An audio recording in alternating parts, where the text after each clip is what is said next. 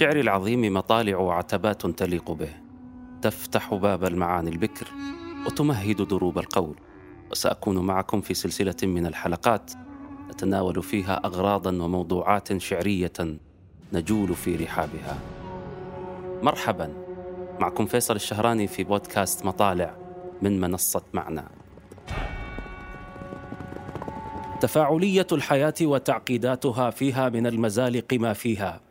والمزالق تستدعي المعاذير طلبا لترميم ما يمكن ترميمه. ولأن العرب في الجاهلية معروفون بالأنفة فقد كرهوا الاعتذار وأبوه. قوم إذا ما أتوا بالسوء ما اعتذروا ولا يمنون إن منوا بإحسان. ومع ذا فقد حذروا من العمل الذي يورد صاحبه مغبة الاعتذار فإياك وما يعتذر منه. وكفى الاعتذار مذمه أنهم اشتقوا منه اسما لرداءة الخلق. وظهور البخل. فقالوا رجل عذور إذا كان سيء الخلق كثير الاعتذار عن إكرام الضيف. والاعتذار قرين الملامة وابن الغضب. وإذا ما اعترتك في الغضب العزة فاذكر تذلل الاعتذار. وثمة مواطن لا يجدي فيها الاعتذار ولا ينفع. وذلك حين تنتشر الجناية وتعرف السبة ويعصر علاج الموقف. حكي أن النعمان بن المنذر كان مكرما معظما للربيع فبغاه لبيد بن ربيعة عنده لشيء كان بينهما.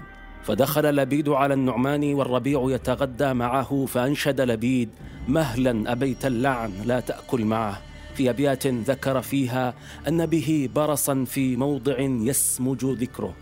وكانت العرب تتطير من البرص لما سمعها النعمان وامسك عن الطعام فقال الربيع بيت اللعن إن لبيدا كاذب فعندها أنشد النعمان قد قيل ذلك إن حقا وإن كذبا فما اعتذارك من شيء إذا قيل ثم ترك النعمان مؤاكلة الربيع بعد ذلك.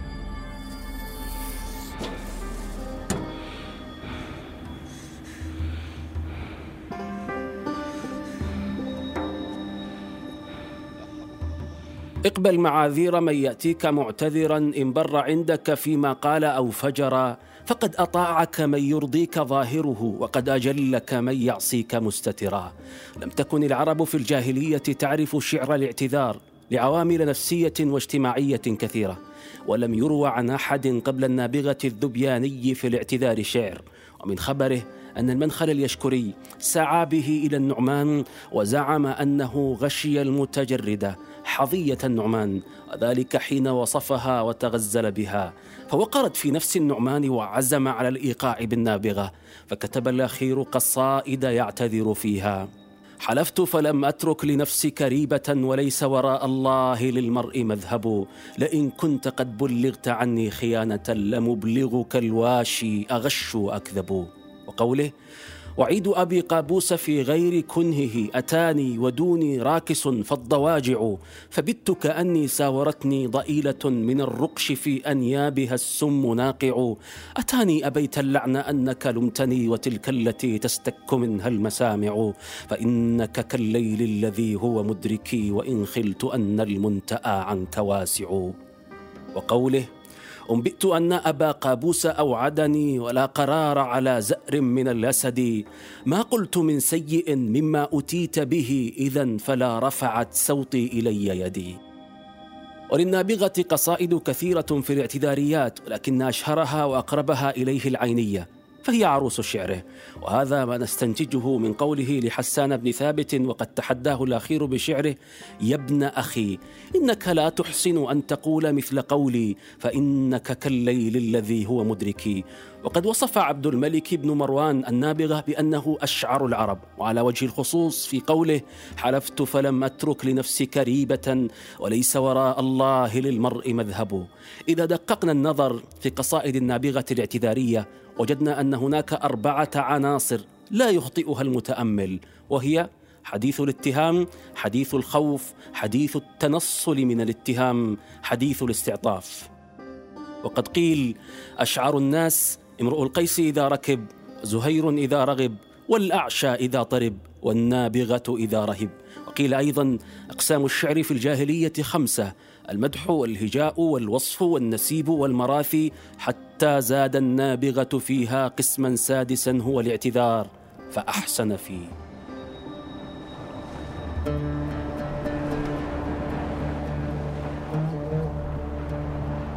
ومن بعد النابغة لم يأتي أحد في الاعتذاريات بمثل ما جاء به باستثناء البحتري فقصائده إلى الفتح بن خاقان من جياد القصائد الاعتذارية ونفيسها.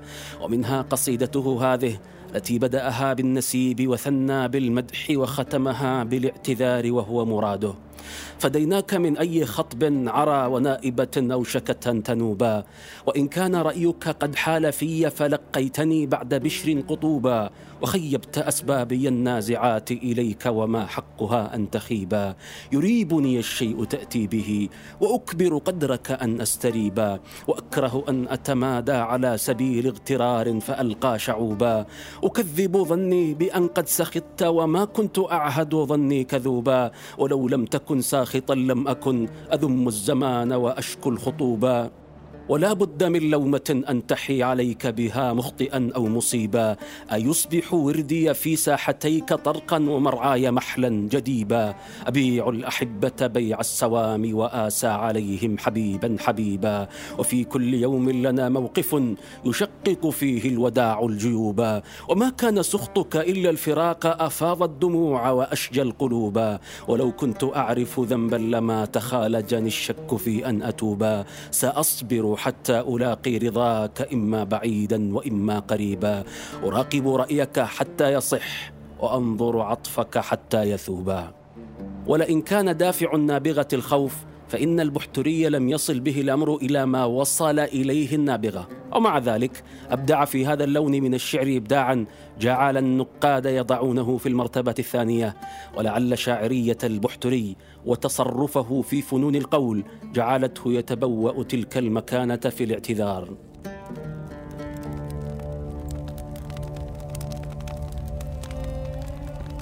لنار الهم في قلبي لهيب فعفوك أيها الملك المهيب وأحسن إنني أحسنت ظني وأرجو أن ظني لا يخيب.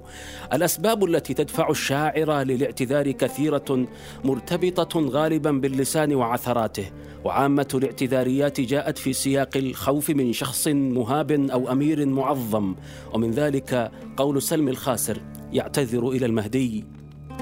إني أتتني عن المهدي معتبة تظل من خوفها الأحشاء تضطرب.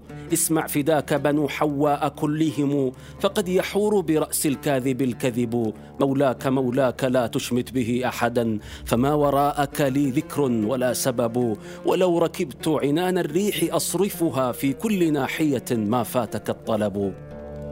وقد يكون الاعتذار من داخل الحبس وهي اعتذاريات صادرة عن نفوس في غاية التوجس وسوء الظن بالمصير. من ذلك قصيدة ابن زيدون التي اعتذر فيها لابي الحزم مع ما جاء فيها من فخره لنفسه. إن طال في السجن إيداعي فلا عجب. قد يودع الجفن حد الصارم الذكري وإن يثبط أبا الحزم الرضا قدر. عن كشف ضري فلا عتب على القدر.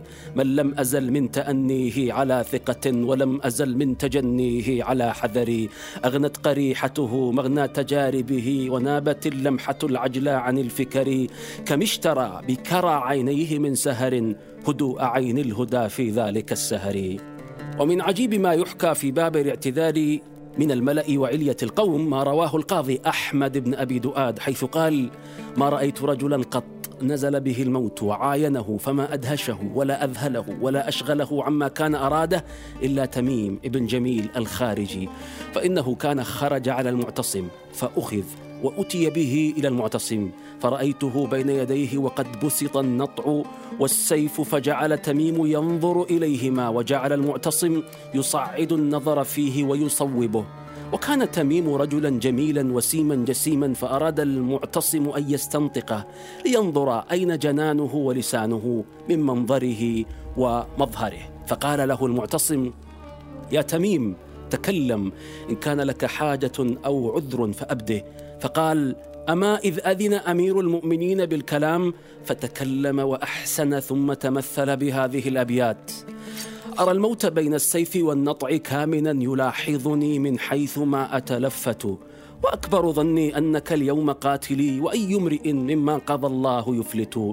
ومن ذا الذي يدلي بعذر وحجة وسيف المنايا بين عينيه مصله يعز على الأوس بن تغلب موقف يهز علي السيف فيه وأسكت. وما جزعي من أن أموت وإنني لأعلم أن الموت شيء مؤقت. ولكن خلفي صبية قد تركتهم وأكبادهم من حسرة تتفتت. فإن عشت عاشوا سالمين بغبطة أذود الأذى عنهم وإن مت موت. قال فتبسم المعتصم وأكرمه وعفى عنه.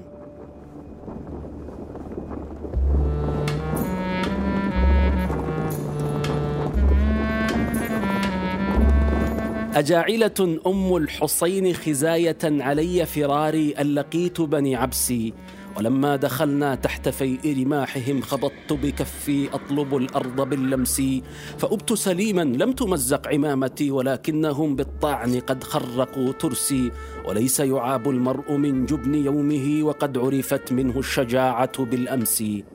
عرف العرب بالبسالة والبأس الشديد وكانوا يحتقرون الفرار من المعارك ويرونه مسبة عظيمة. ولكن بعضهم وظف الشعر لتبرير هروبه. فهذا الحارث بن هشام فر يوم بدر عن أخيه أبي جهل وهو أول من اعتذر من هزيمة عند العرب. الله يعلم ما تركت قتالهم حتى علوا فرسي بأشقر مزبدي. وعلمت أني إن أقاتل واحدا أقتل ولا يضرر عدوي مشهدي. وشممت ريح الموت من تلقائهم في مأزق والخيل لم تتبدد فصددت عنهم والأحبة فيهم طمعا لهم بعقاب يوم مرصد واعتذر شعراء آخرون عن فرارهم بالخوف من الأسر والحبس. قالت أمامة لم تكن لك عادة أن تترك الأصحاب حتى تعذر. لو كان قتل يا أمام فراحة لكن فررت مخافة أن أوسرا. وعلى طريقته. حاول المتنبي أن يكسو الحال بغطاء الحكمة. أرى كلنا يبغي الحياة لنفسه حريصا عليها مستهاما بها صبا.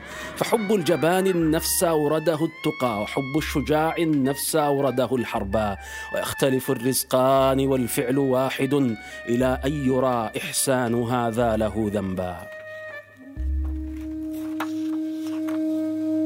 لو كنت قد أحببتني لعذرتني ورصفت لي دربا إلى منجاتي لسألت لي عن حجة وقبلتها وعفوت قبل تعذري وشكاتي. لبحثت في سبعين عذرا ممكنا ولقلت لما لم تجده سياتي. ما الفرق بين الآخرين وبين من نهوى اذا يا قطعة من ذاتي؟ نعد لأحبابنا أعذارا قبل أن يعتذروا ونمهد لهم الطريق. إذا أذنبت أعددت عذرا لذنبها فإن سخطت كان اعتذاري من العذر. ذكروا أن سعيد بن حميد كان مشغوفا بفضل الشاعرة فساءها منه شيء فكتب إليها يعتذر. تظنون أني قد تبدلت بعدكم بديلا وبعض الظن إثم ومنكر. إذا كان قلبي في يديك رهينة فكيف بلا قلب أصافي وأهجر؟ وكتب محمد بن حامد إلى معشوقة له يعاتبها على شيء بلغه عنها واعتذرت إليه فلم يقبل فكتبت إليه تبينت عذري فما تعذر؟ وأبليت جسمي ولا تشعر. ألفت السرور وخليتني ودمعي من العين لا يفتر فقبل عذرها وصار إليها. وعلى كل فإن للحبيب موضعا وموقعا يبيح له ما لا يبيح لغيره فتغتفر له العظائم. إلى الله يشكو هوى شادن بعيد المنال قريب المزار. يسيء ويعذره حسنه لدى عاشقيه بغير اعتذار. محاسن تغفر ذنب الصدود كما غفر السكر ذنب الخمار. هناك اعتذارات بين الأصدقاء. كانت بدافع استدامة المودة والصداقة. من ذلك ما جاء عن أبي الحسن جعفر بن أبي الحاج لابن عصام. تقلص ظل منك وازور جانب وأحرز حظي من رضاك الأجانب. رويدا فلي قلب على الخطب جامد ولكن على عتب الأحبة ذائب. وحسبك إقراري بما أنا منكر وأني مما لست أعلم تائب. فلا تعقب العتبى بعتب فإنما محاسنها في أن تتم العواقب.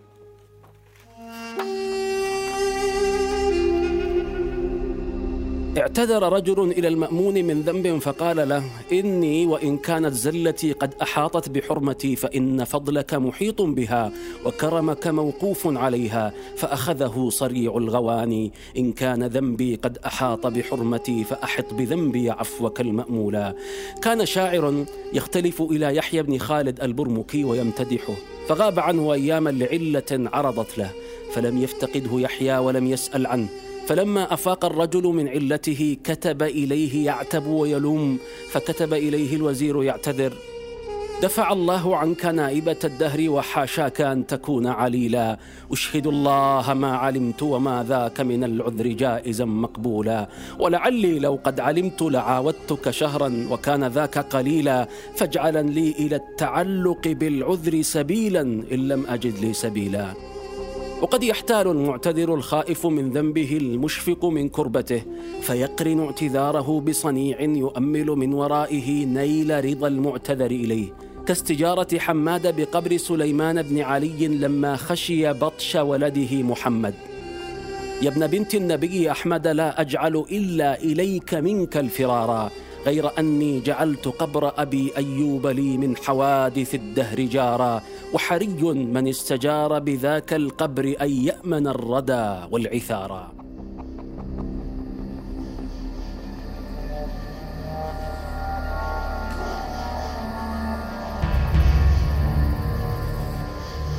وافق المهرجان والعيد مني رقة الحال وهي داء الكرام فاقتصرنا على الدعاء وفيه عون صدق على قضاء الذمام. الاعتذار في باب الهدايا والعطايا له حكاية أخرى. قال المازني أظرف من اعتذر للفقر واقتصر على الشكر في الإهداء.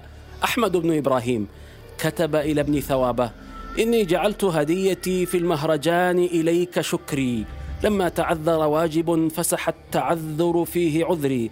فإذا مررت بذكر من جاءت هديته ببري فأدر على اسمي دارة واكتب عليه أتى بعذري. واعتذر بعضهم وأقام الدعاء مقام الإهداء إما لفقر أو بخل. رأيت كثير ما يهدى قليلا لعبدك فاقتصرت على الدعاء. وبالغ بعضهم فصار يهدي الشيء الحقير ويعظمه بالاعتذار والتهويل في الوصف. كما فعل أبو العتاهية. فإنه أهدى إلى الفضل بن الربيع نعلا وكتب له معها. نعلا بعثت بها لتلبسها قدم تسير بها على المجد. وأبطأ المتنبي عن مدح سيف الدولة مدة فلامة فأرسل له وأعلم أني إذا ما اعتذرت إليك أراد اعتذار اعتذارا. كفرت أياديك الباهرات إن كان ذلك مني اختيارا.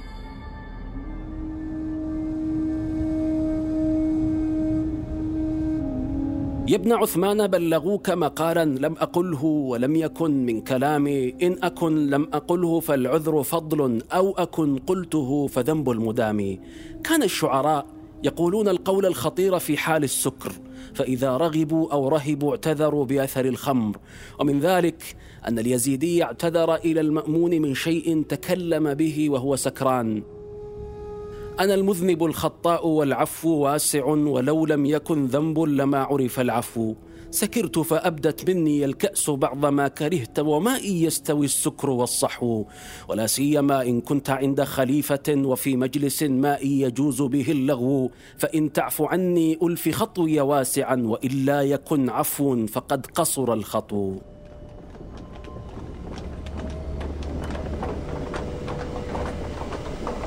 ونختم برحلة سريعة نعبر فيها الأزمنة مستلهمين من كل مرحلة أو حقبة مثالا.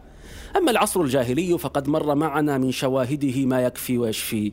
وأما عصر صدر الإسلام فقصة كعب مع رسول الله صلى الله عليه وسلم دالة على ما نقول حيث دخل عليه المسجد معتذرا وجلا. أنبئت أن رسول الله أوعدني والعفو عند رسول الله مأمول. وقد أتيت رسول الله معتذرا والعذر عند رسول الله مقبول. مهلا هداك الذي أعطاك نافلة القرآن فيها مواعيظ وتفصيل. لا تأخذني بأقوال الوشاة ولم أذنب وقد كثرت في الأقاويل. وهجى الحطية الزبرقان بن بدر فحبسه عمر بن الخطاب فأرسل إليه يعتذر ويستلطف. ماذا تقول لأفراخ بذي مرخ زغ بالحواصل لا ماء ولا شجر؟ ألقيت كاسبهم في قعر مظلمة فاغفر عليك سلام الله يا عمر. أنت الإمام الذي من بعد صاحبه ألقى إليك مقاليد دنها البشر. فمن على صبية بالرمل مسكنهم بين الأباطح يغشاهم بها القدر. فبكى عمر ورق لحاله واشترى منه أعراض المسلمين بثلاثة آلاف درهم وأخرجه. وفي العصر الأموي هجى الفرزدق مرة جماعة يقال لهم بنو فقيم وبعد أن شكوا أنكر ذلك واعتذر لهم بهذه الأبيات. يا قوم إني لم أكن لأسبكم وذو الطنء محقوق بأن يتعذرا تناهوا فإني لو أردت هجاءكم بدا وهو معروف أغر مشهرا. أينطقها غيري وأرمى بذنبها وهذا قضاء حقه أن يغيرا. ومن العصر العباسي هذا أبو تمام يعتذر من ابن أبي دؤاد. تثبت إن قولا كان زورا أتى النعمان قبلك عن زيادي. إليك بعثت أبكار القوافي يليها سائق عجل وحادي. ومن يأذن إلى الواشين تسلق مسامعه بألسنة حدادي. وشعراء الاعتذاريات في العهد العباسي أربعة. أبو تمام وله أربع اعتذاريات. ولعلي بن الجهم في ديوانه قصيدتان في الاعتذار من المتوكل. أما البحتري فله خمس اعتذاريات خالصة ولابن الرومي سبع. احتلت الاعتذاريات مكانا بارزا في العصر الأندلسي وتحديدا في فترة ملوك الطوائف لما شاب ذاك العهد من فتن وقلاقل. كتب ابن حمدون إلى الراضي بأبيات يعتذر فيها. أطار الكرى عن مقلتي التعتب وجمجمت ما ألقاه والحزن يعزب وحملت ما بين الجوانح والحشا جوا غير ما يدعى له المتطبب ويوشك أن يدعو بيوم منيتي سريعا إلى الأعداء ناع مطرب وقد علم الله الذي دون علمه علوم العباد فهو أعلى وأغلب. ونسرق من محمود درويش خاتمة جميلة لما نحن فيه فقد كتب في آخر حياته قصيدة جميلة بعنوان لا تعتذر عما فعلت. أقول في سري أقول لآخر الشخصي ها هي ذكرياتك كلها مرئية. والتفتوا إلى أمي لتشهد فاستعدت للغناء على طريقتها. أنا الأم التي ولدته لكن الرياح هي التي ربته. قلت لآخري لا تعتذر إلا لأمك. وصلنا إلى النهاية. شكرا لكم وألقاكم على خير.